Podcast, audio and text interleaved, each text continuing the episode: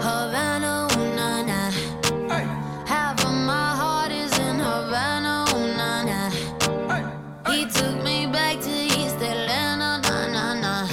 Uh, all of my heart is in Havana. There's something about his manners.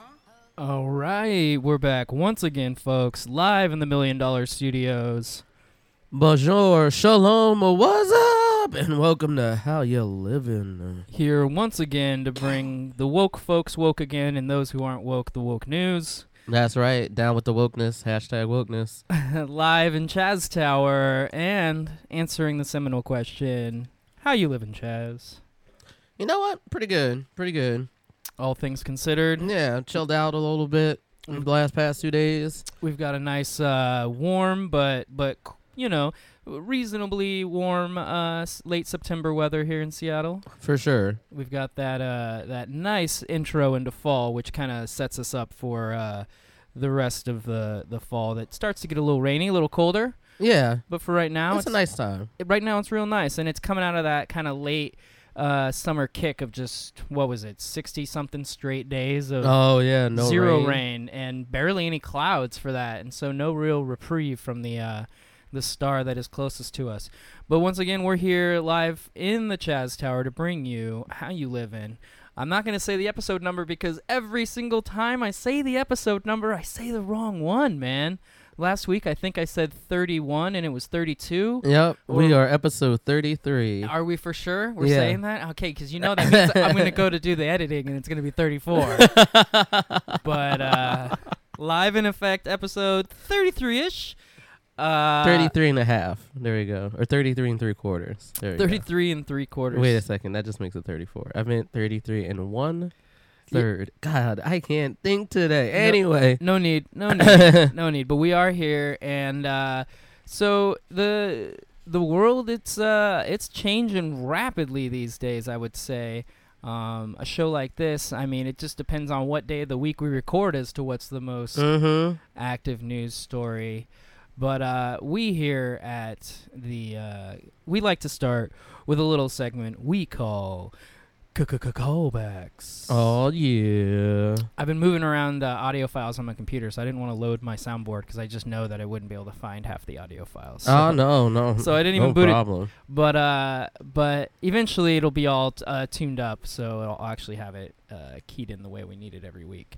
But uh, callbacks, man. Uh, anything starting with you there, Chaz, on your mind? Uh, leaning back to some of the other things we've talked about. Yeah, I want to touch back on James Damore, the guy who did um he he called his paper was called Google's ideological echo chamber, um how biased clouds are thinking about diversity and inclusion. And it was the paper that he got fired over and we talked about it I think in episode like maybe 27, 28 Okay. or something and I finally like went through and kind of read it a little bit better and kind of like critiqued it and everything. And I kind of wanted to at first I was like, yeah, let me let me get down into the nitty-gritty about it. And I think in a lot of places here, he makes a lot of assertions that he thinks are true. And he uses data to back up those assertions, but the data doesn't quite uh it backs up his assertions from the outcomes but it doesn't look at the full scope of everything for it to be um very be- like super believable. So one of the heavy reasons that he said in his paper were personality differences um and then he says openness directed towards like feelings and aesthetics rather than ideas or extroversion as expressed as gregariousness rather than assertiveness. And and then he got really really bad uh damage for saying neuroticism, which he describes as high higher anxiety, lower stress tolerance, as m- maybe one of the more reasons why there aren't, while there are 50% of women in the United States or in the world, Right. um, in terms of population, only 20% of them work in tech.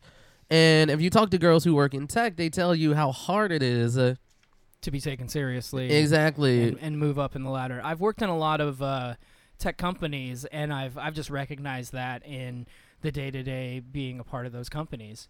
When you know the when the woman's out of the room, the immediate talk is like, "Hey, she's looking pretty good today," yeah. and you're like, "Would you say that about Rashid, the engineer?" Because you know he's looking all right today too. but when he walked out of the room, you just asked if I had more potato chips. So there is definitely a Oh, disparity yeah. uh, between whether people are considered employees or considered, you know, fodder for that. And I think it's definitely what I think Google is trying to do is they understand that the hegemony. I'm, th- I'm probably saying it wrong, but y- you know the current state of affairs is a very m- male-dominated state of affairs. And Mm-hmm. I think what James Damore doesn't take into consideration is that aspect of life. So it feels a little bit like insulting and uh, displacing when he makes the. Usually you hear it on the right when they're like, "Oh, you just hate male cisgendered uh, men, huh?" Like straight cisgendered men, and they're like, "Mm, "Well, we we don't hate the person, we hate the concept."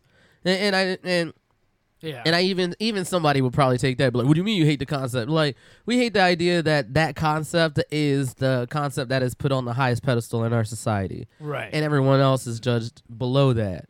And you know everything that we go through when we're talking about civil rights and you know civil liberties and everything about what is being violated right now, especially with President Trump in office, it's those things. It is rejection of those things. Right. And so ultimately in your uh, research of, of the situation with this guy, what did you did you come up with uh, a conclusion? Do you think the firing was justified or you just you just kind of have a little better idea of what was all going on? in- I I think you know what uh, I think it could have gone either way, and uh, I don't disagree with the firing because I feel like he because of he didn't realize the degree of privilege he was speaking from in that place, and while it wasn't any like scathing things or anything, it just kind of showed that his mindset wasn't the mindset that Google was trying to build towards. Right. So I can see them not w- him wanting to be a part of the family because of that. Okay. Okay. So ulti- ultimately, he would have left the company anyway. out- Yeah. Out, of his own unhappiness. Okay. And then, like, and then not a callback because it's, and we can we can find another callback if we have one. But in a side note, I just was reading um, that a professor that I learned under essentially okay. at Portland State University. Um, he was one of our adjunct professors. He's kind of in similar water right now Oh shit. um, because he published a paper in, in a, a journal called the Third Quarter, uh, was it Third World Quarterly, Oh okay. and um, his uh, essentially his um, let's just bring it up so I, I get the information. The idea of it is that he was trying to say that because at certain points uh, colonialism was actually beneficial for the places that it ended up Oh, interesting. and ultimately he's being defended by people like Noam Chomsky and stuff Okay. because his paper I guess outright didn't say colonialism is beneficial it was opening up the discussion as to that kind of parameter of, of, of how uh, colonialism affected the world mm-hmm. and in order to have like an educated debate you have to kind of experience both sides Oh yeah. that argument being made, uh, he essentially points out things like how apartheid in South Africa have have eventually led to it being this more prosperous country in the continent of Africa, Mm. which is to not look at like whole scores of things that were going on and just the economic and climate of South Africa with the people that were already living there Mhm. given the amount of time he's looking at. And so basically the left and the people that have reacted strongly and opinionated against this article are saying is that it just doesn't have any scholarly merits. Oh okay. So the fact that it was put and published into a major uh, journal is offensive because Oh. these journals are supposed to be scholarly information. and They can't just be these willy nilly questions that we're supposed to ponder. yeah, that's true. And that being said, 13 of the 15 members of the board of this journal resigned. Wow. Given the lack of peer review on this paper, this specific paper from a Portland State Wow. University adjunct professor Okay. and he um he's being defended right now in generalization by the university. He's not being fired, but basically on the internet he's a racist. And it's interesting. Like I took one class from him and I actually dropped it the second week because I was I had a full load already. But there it was on uh, African studies and there was something interesting in those first 2 days that I kind of picked up on that like Mhm. I didn't really feel like him and I were going to mesh Okay. and I almost thought that I was going to maybe argue his ideas. And Oh, okay. and I just I know that's not a success way to go through college is to argue with your professors. But hey, sometimes their ideas are fucked up. They're humans too. Right, but then ultimately, if you end up with a C in that class, who really won? You know. So what I tried. Hey, to, C's get degrees, so so what I what I did was I ended up taking classes with with scholars that I could actually kind of like align with in a sense that I might debate still, but I could understand that they would respect my position when I debated them. I Mm. kind of got the idea that he had to run that class and that it didn't matter what opinions were being had out Mm. in the class. that makes sense. And so I let I, I, I chose to drop that one out of the, the courses that I, I needed to, to either drop or keep. And uh, now looking back on it, I'm like I can I can definitely through 2020 hearing this quantify some of that first lecture as being a tinged racist. Like it really felt like he was trying to make this opinion of it kind of like white whitewashing Yeah. you know that well, where were we supposed to go kind of like like argument this idea Uh-huh. you know the, we're seeing it now in in, Charlotte, sure. in charlottesville you Yeah. know? um and i i've even seen recently just today i guess moving into the episode uh we're seeing in the nfl that uh, because of trump's remarks against um specifically Kaepernick and different outspoken NFL players, um, that the NFL and the owner should fire anyone who protests in any manner during the national anthem. Yeah, I remember hearing that. And so, because of those comments coming out this week, today there was more protest and more statements by teams in different leagues, even than has ever happened. So, if he had just kept his mouth shut, it still would have been this kind of small protest. But because he threw his hat in the ring and on the wrong side, as far as history is going to be concerned, um, basically the Steelers didn't even come out of the locker room during the national anthem. Wow. Yeah. Um, and and wow. and so- Ooh, that's bold. Wow. Yeah, and the Jaguars and um, Ravens played today in London, Uh huh. and they held arms and kneeled together as teams. Oh my gosh. Yeah. Wow. Good. Good job, Colin, Colin Kaepernick. Yeah. You might not have a job, but you started a movement. Holy shit. like. So, and then uh, last night, Bruce Maxwell, the uh, catcher for the Oakland Athletics, was the first Major League Baseball player to kneel during the Oh yeah, I heard about that. the ceremony. And so it's moving out. So Trump, yeah, you picked the wrong fight. Um, I think one of the problems he forgets is that he always thinks all of us that are workers are below him and we're not really going to be able to do anything about it. Uh huh. But he just picked a fight with like 300 millionaires. So yeah. they're basically his equivalents. In fact, together they have a much larger buying power than he'd ever imagined to have. So Right, and and uh, y- your boy LeBron James, who you know did a little tweet against him, he's friends with Warren Buffett. And last time I checked, Warren Buffett is way richer than you, Donald Trump. yeah, Way richer than you. yeah. So- And oh, Oh, I was just gonna say, and then just on the other side of that, um, there was a player today, and there's several players on each team. There was one Steeler that left the locker room, uh, I, Alejandro uh, Villanueva, I think's his name. Um, he he uh, he did actually stand outside of the just outside of the team tunnel during the national anthem, and there was a player on the Denver Broncos who did an interview with ESPN before the game kind of doing one of these kind of Charlottesville like cross eh, explanations for his behavior saying I stand. I think everyone should stand. I mean I get it but I do think you should all stand. He's a conservative. It's it's like from all the conservative stuff that I've been listening to about it, that is their thing. There's like, well, I actually found something on Twitter that's very interesting. Because their stance is you don't disrespect the flag, you don't disrespect our army, you don't disrespect the people who gave our lives to have that freedom, and that always seems contradictory because or or there are places that says you're here for a job and you're not supposed to exert your freedom of speech on the job, which I'm like, you can. Remember, freedom of speech is just saying whatever the fuck you want to say. It is not freedom of consequence, right? Like Right. at all. Right. Stop conflating the two. People always do it. But what I found interesting is that I found this uh, Twitter uh, user called Hakuba Knight. And he says, since dis- disrespecting the flag is still the narrative being used, uh, this courtesy of U.S. Flag cha- uh, Code Chapter 10, uh, Respect for Flag. And and then it says in this code like the flag should never be carried flat or horizontally, but always aloft and free. And he shows a picture of like the American flag going over a Colts field. Like so y'all fucked that up. right? The flag should never be used as wearing apparel, bedding, or drapery, and it's just showing, you know, American flag shirts, American flag bikinis, American flag socks, like American flag everything, and you know that is America, right?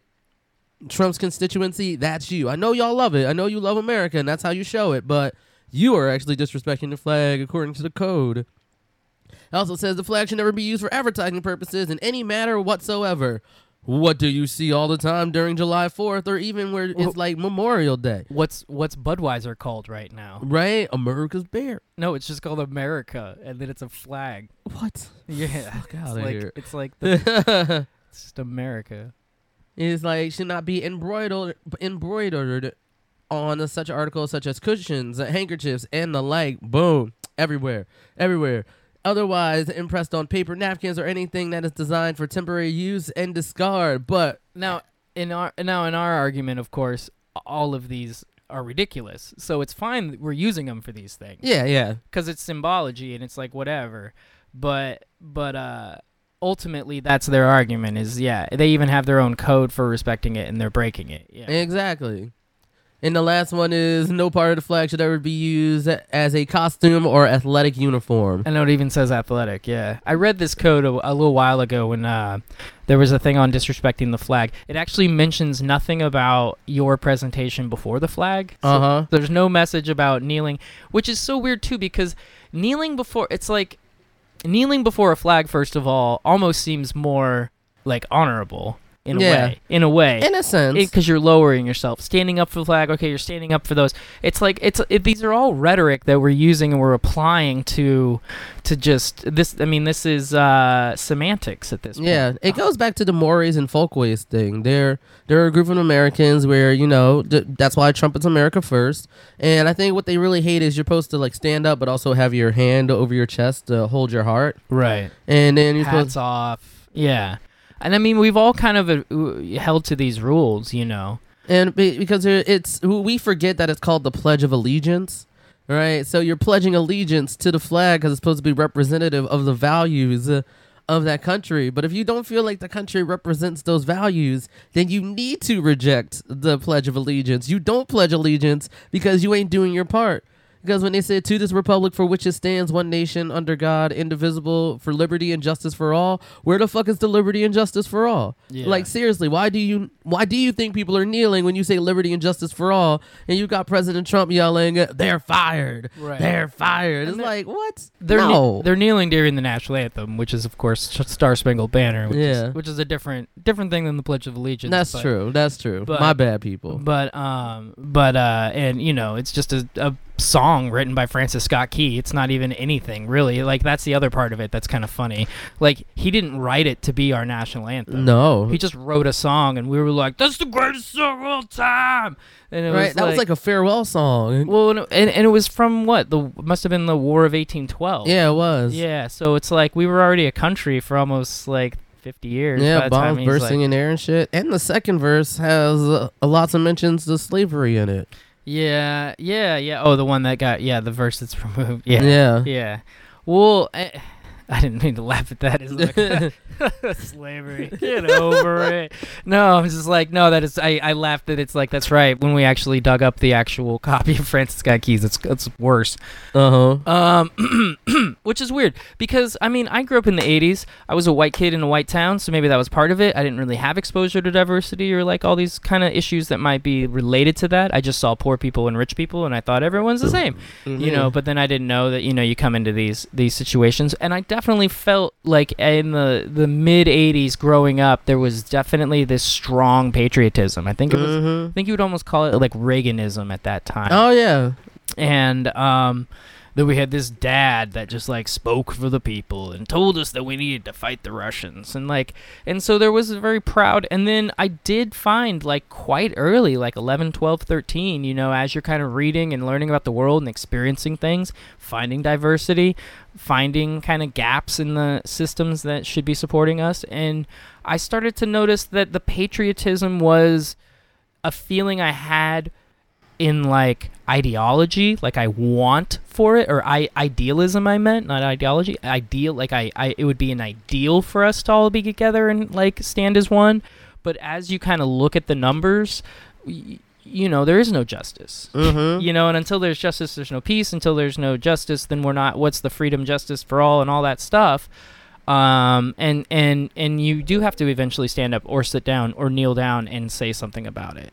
And um, uh, so I- get where some of this is coming from in the sense that I remember being like a flag waving nine year old Yeah. you know, who really thought this country was the best, and that we had these values that that trumped, uh, taking the board back, uh, over the idea of the fact that we were rich and and going around and possibly causing wars and all this stuff. That we were good, we were doing it for a good reason. Yeah, and I, I think there's one side of America that thinks that you should have unfettered patriotism no matter what. And there's another group of America that thinks unfettered patriotism is being critical of your government because that's why it was built. Right. Yeah. Well, and if we had the like ability to interview the founders yeah, at this point in time, a lot of them would tell you that they uh, some like if you had each of them, if you had the like 30 some odd main dudes Mm-hmm. that that That signed the declaration. that signed the declaration, one of those dudes for each problem we've come across would be like, "Psh, I know. I brought that up. Because this was nobody's perfect system yeah. all of them wanted to walk away almost every day of those Continental Congress meetings in Mhm. hot, hot summer Philadelphia, trying to figure this shit out. Half the time, most of the people in the room didn't like what was going on. And so, in order to look at our system and how many flaws it has and be like, this is what the founders wanted, they were smarter than us, this isn't necessarily even what they wanted. Right. This is what they got. mm-hmm. And so to, it's to our point to live under the system, to evaluate the issues with the system, and to apply fixes to the system. That is our job. We are, i.e., the founders. yeah. And so uh, looking back on it and giving them such a claim that this is 100% accurate, it's not. And you would maybe not be or maybe be surprised to see that like George Washington or Thomas Jefferson or some of these bigger names people really respect Yeah. how much their version would differ from the system we have today. You know, and looking back on that, Yeah. I don't want to sit here and say that everything that's written in the Constitution and everything those guys did applies to my life accurately. Yeah. I think we need to stop fucking doing that and start looking at the problem as is right now. Yeah, that's what I have a problem with because a lot of conservative judges on the Supreme Court are like that. Like Scalia was like that, and Gorsuch is presumed to be like that as well too. Where they're like, we try to go back in time and see what would the founding fathers know. I'm like, the founding fathers didn't have Wi-Fi. Right. Like, Right. what? They didn't have pass. Well, They'd be on hold with like their service provider trying to get their password right? because they haven't used a password. so they're like, "Uh, no, I'm gonna, I'm gonna vote on it. it's like it, I'm gonna vote on it. it didn't have What's my Windows password?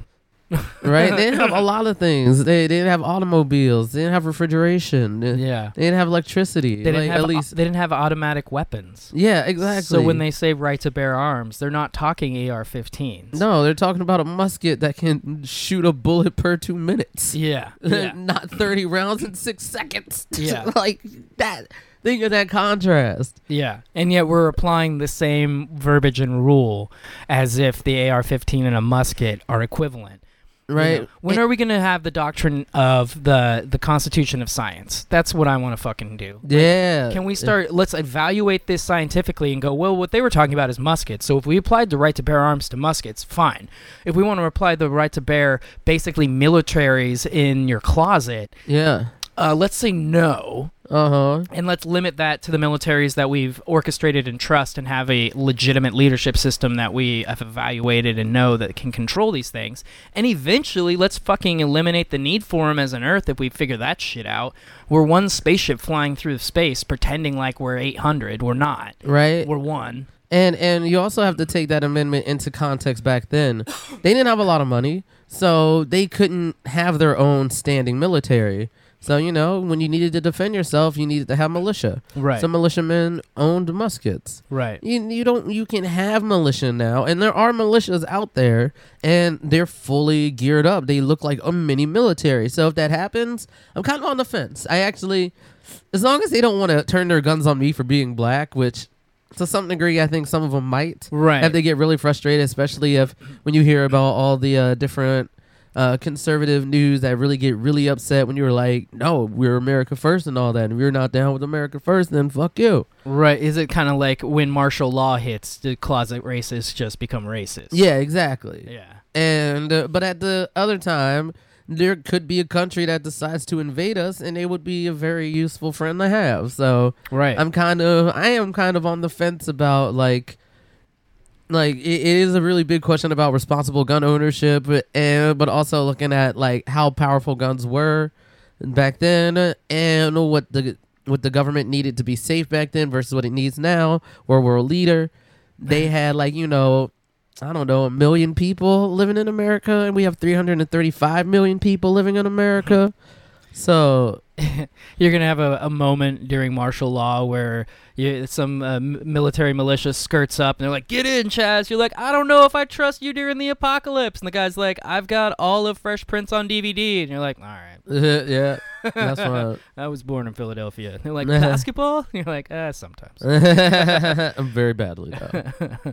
But uh but no yeah it's it's and and and that's that's kind of where we're at like on this particular issue. And so it's interesting to see this issue utilize something that's supposed to be this like distraction pastime like the NFL and bring these type of discussions to the forefront um, that really ultimately illustrate a divide between our ideologies and the way we think about our country more so than it just talks about how we want to treat the flag or how we want to act during the national anthem. It's really about how we feel about ourselves. And this is just a reflection of those feelings. And then carrying that over, um, you know, because there's more topics to uh, to get to. Uh, I see you getting that information about McCain. Savior McCain. Oh yeah, will he come back again? Because now, in uh, the Republicans' efforts to pretend like they're doing something. Oh, sorry about that. Uh, Sounded like a Family Guy bit. right. So, in their attempt to say they're doing something, there's a Graham Cassidy bill uh, that is yet another attempt at healthcare reform through reconciliation, and it's the same strokes as before. You know, 32 million people off of uh, healthcare by 2026. Um, about projected 14 million after the first year. There's no CBO score on it yet because it just came out. They're supposed to get a preliminary score on f- Monday, but they're supposed to vote on it on Wednesday. And Yeah. I, I mean, I, I, I don't get it, but at the same time, I get like Republicans are desperate. But Lindsey Graham, you know, I've talked about you a few times. I remember you got upset one time at the Jeff Sessions hearing about, you know, implicit bias and racism. But you know, you you don't understand these things. But, but fam, what you doing? Seriously, y'all y'all have to stop being that person in school who instead of just taking accountability that you fucked up and weren't prepared, just trying to like present something like you were prepared. Yeah. It, it, it's because it's becoming really stupid now. Where we see it, we're like, yes, I know you said repeal and replace for eight years, repeal and replace, repeal and replace, but you had no plan. You had no actionable plan, Yeah. right? With what? Oh well, there's like three three tiers and everything. Like no, it's the same shit. Um, let me see. Yeah, the Republicans do back themselves into a corner a lot with their uh, the rhetoric they use because they, they do go kind of they're really good at going one face of rhetoric. So Fox News will say the same verbiage, you'll hear Trump say the same verbiage, and then you'll hear it out of Congress say the same verbiage. You know, whereas the Democrats we're kind of more an accumulation of independent minds. Occasionally, you'll hear them do like talking points on news, like interviews and stuff, that it kind of starts to sound the same.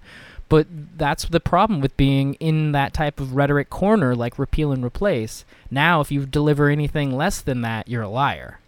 Whereas if you just describe the ultimate goal of what repeal and replace was, you could have avoided this and created something that's actually going to happen now. For sure. And I definitely wanted to let you know that ResistBot, you know, our favorite people allowing you to do your political resistance straight from Messenger or text or whatever. They said that there should be a vote Wednesday. And if you're listening to this before Wednesday, make sure that you call your senators and everything to say no to this. But especially tell your friends who are in Alaska and Maine to say no because it looks like they might be wavering a little bit. So, Yeah. Up here in the Northwest, Great Alaska. The north northwestest. uh, but yeah, no, with that bill coming on, uh, we'll see. I I, I kind of have pretty good hope about it. I think. I, I don't think they're going to be able to repeal and replace at this point. I think they're actually going to lose more votes as time goes on. I think uh, I think it's going to be closer into uh, remodel what we got situation.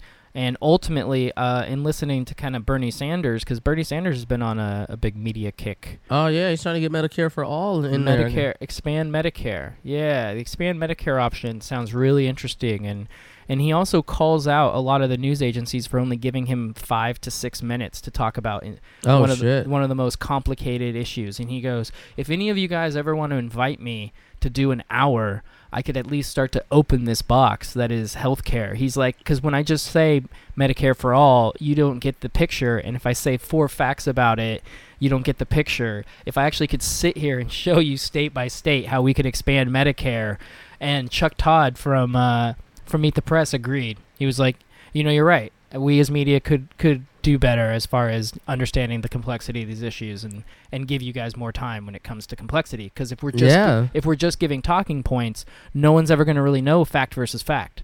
They're just going to hear rhetoric versus rhetoric. Oh, so what that tells me is I need to write um Senator Bernie Sanders and try to get him on How You Living, and just give him the full hour. Right. And be like, let us know, like let's do our research, let's ask important questions about it, like. And let- And let's make sure we have the questions that we would need to fully understand the bill as well too. You know what? I'm gonna write that down. We're gonna look at his Medicare for All bill, and All we're right. gonna look at it on Bill Watch. But I'm also I'm I'm gonna email. Uh, you you Okay. think I'm playing people? all right if we get him on this podcast, well that'll be great we we want to do like a whole hour of Medicare for all and all that. So you know, right i'll do that so so Okay. so you know, i'll support that i'll support that well i'm uh, i'm here for talking about medicare uh, i think it's okay, Obama. It's like Obama Bernie. Medicare. Because he, he does have that he has that similar like slower delivery as Obama did as well. Like here and he's got that he's got that older voice though, the the, the kind of wobble that you can't you can't really Oh yeah. imitate when he talks. Vox did a good uh a good thing about his voice because he's an old New Yorker, yeah, right, that's so- that's exactly what it is. right? He's like, I'm a New Yorker. Yeah, that's exactly. Yeah, I'm, go, yeah, I'm coming out here from uh, Brooklyn. We're gonna get you. Oh, we're, we're gonna play some stickball, and I'm gonna get you Medicare. Oh, it's what we do. I've been doing it for hundred years. Yeah, yeah, it's something like that. I'm sorry, guys. I'm terrible at impressions. I'm the most offensive impress- impersonator out there. It's just no matter what I do, it's like you know that's offensive. I'm sorry, I didn't mean to. Um, we got uh, we got a few more topics. I think. I guess if we uh, if we look into what's all going on. I definitely wanted to mention that um, the uh, the North Korea thing, the issue Oh has- yeah. has been escalated this week as they visited the UN and uh, and realized that uh, yeah, so Trump said some things. He basically called out uh, Kim Jong Un uh, directly, calling him what a dotard and and and different types of things, uh, offending him. And the North Korean delegation had arrived as well, and so they came out yesterday, basically saying that with Trump's words being as violent as they are, we they pretty much have forced their own hand, in that a the inevitability of a missile attack becomes ever greater with the words that he speaks. So, um, that's an interesting situation for us uh, going forward. You know, yeah. because he's basically threading the West Coast, which I mean, not to be make this personal, but it is where we live. I mean, it is personal though. Yeah. And, uh, so I was listening to Dana Loesch's show um, that aired on Friday, and she had a guest host. And this guest host the entire time was just like, you know what? I don't know what reason we have not to go to war with North Korea. And I'm like, okay, we don't need you saying that because he, he, he felt like one of those dudes. Well, he really didn't like the threats. And and I know, and I'm just like, you must be those dudes who's like really easily provoked and uh, I hope I, I was wondering if Trump would be very easily provoked or Kim Jong Un or like yeah Kim Jong Un is very uh provocable. uh, very easily provoked too because right now they're spewing rhetoric it's strong rhetoric but it, it's like one of those things where like what is it going to take to strike a chord on either side and i kind of honestly i said it before i'll say it again president trump shut the fuck up I know, I know you think like your constituency needs to see your vibrato. You think your vibrato is what gives you strength in this in this case, and you know you're gonna keep verbally escalating it. But it's gonna get to a point where you know he might just say, "Oh fuck no, yeah. you insulted my sensibilities. Uh, fuck you, you're going down." And then he's gonna Yeah, hit a button, and it could hit Yeah. anybody. It could hit. It could hit South Korea. It could hit Japan. It could hit Guam. It could hit us, and whatever it hits, uh, it you know a lot of people are gonna blame him specifically, blame Trump before they. oh, I would too because it, it would he his actions probably had. Uh, well, I would say direct correlation. I know correlation doesn't always equal causation, but you know he's the one spewing the rhetoric. He's the one out there, you know, cajoling Yeah, the leader of the People's Republic of North Korea into doing action against the United States when really, right, like, it doesn't have to go that direction. yeah, because he's always done this. He's always been like, look at me, look at my toys, look at this. But he al- already knows that he doesn't have a lot of power in this case. And even even if he did get a nuclear weapon, which I'm pretty sure he has, Yeah, yeah. I'm I'm under the impression at this point from the collection of scientists I've read, uh, th- he definitely has done some testing on that level. of- Yeah. that's basically what what we're hearing. The seismic. Um, oh yeah, I remember that. Underground seismic disturbances that have been created um, are patterns that would indicate underground nuclear testing. So Okay, okay. yeah, it would it would lead it would, I would lead as far to at this point to believe that North Korea does have nuclear weapons. Yeah. And and there's a possibility that Iran does as well. And they've been conducting ballistic Oh, missile testing this shit. week. Oh fuck no. Yeah. Yeah. Oh, that's not good. yeah. So it's it's yeah, it's the rogue state conundrum continues. Um Yeah, where I'm at with North Korea is I'm wondering because North Korea knows that if they incite action, they know President Trump is going to be like, "I'm raining hell on y'all," right? And they'll have however much time they have to like try to defend themselves, but you know that America is just going to be like, "We're going to obliterate you if you even do like one small thing that directly hurts any of our citizens." So they know that, and I feel like that's what's kind of keeping it at bay, and which is making rhetoric for rhetoric. But what I'm worried about is he might. Uh, I haven't seen any indicators of this, but he might be getting to the point where he'll be so insulted or think so emotionally that that consequence of him losing, like his whole nation and everything, would pale in comparison to him not wanting to take any more President Trump shit. Yeah. Yeah, I'm hoping I'm hoping smarter minds prevail. Obviously, Japan, Korea are going to try and get China and Europe involved and kind of nix the dialogue between the two and and ho- hopefully bring the the harshness uh, down a bit. Um, yeah, it's it, we're we're living in a real world at this point with real consequences and uh, you know all, all these things are, are very distantly related You Yeah. know, the hatred in our within our country's borders the hatred that w- we're seeing internationally these these all do stem down to some very similar core kind of instinctual things that people are reacting to that we need as a society with reason and a society with science and a society with global vision at this point to to start to look beyond we need to look beyond these these instinctual kind of pissing contests that we've created for ourselves through survival tactics that were necessary a million years ago or whatever. But today in our modern society, we need to outthink them and we need to start playing as if we're one spaceship flying through space together and not 800 of them individually because eventually Yeah. we'll, we'll destroy the one you know which ultimately we can't prevent if you know anything about you know space science obviously our sun is eventually going to destroy us but Unless we move it. or yeah things i guess but I think we have enough time to be able to figure out how to move the Earth in in, in lockstep with the expansion of um I mean, but doesn't it, it eventually explodes? Yes. Yeah. We would be prolonging us by another few billion years, but you know, it's a few billion years. Yeah. Eventually, heat death will come to the universe, so it won't all matter anyway. Yeah. There you go. It, th- there's your dose of nihilism for the day, folks. Not- not- nothing matters, so it's all good. Oh man. Well, uh, I guess I don't really have any fun topics other than you know. I guess in a way we kind of added you know peppered in because we talked about football. I I think uh, gearing up. I, I enjoy. I think everyone's been um, because Kaepernick didn't get hired. Everyone's been banning football.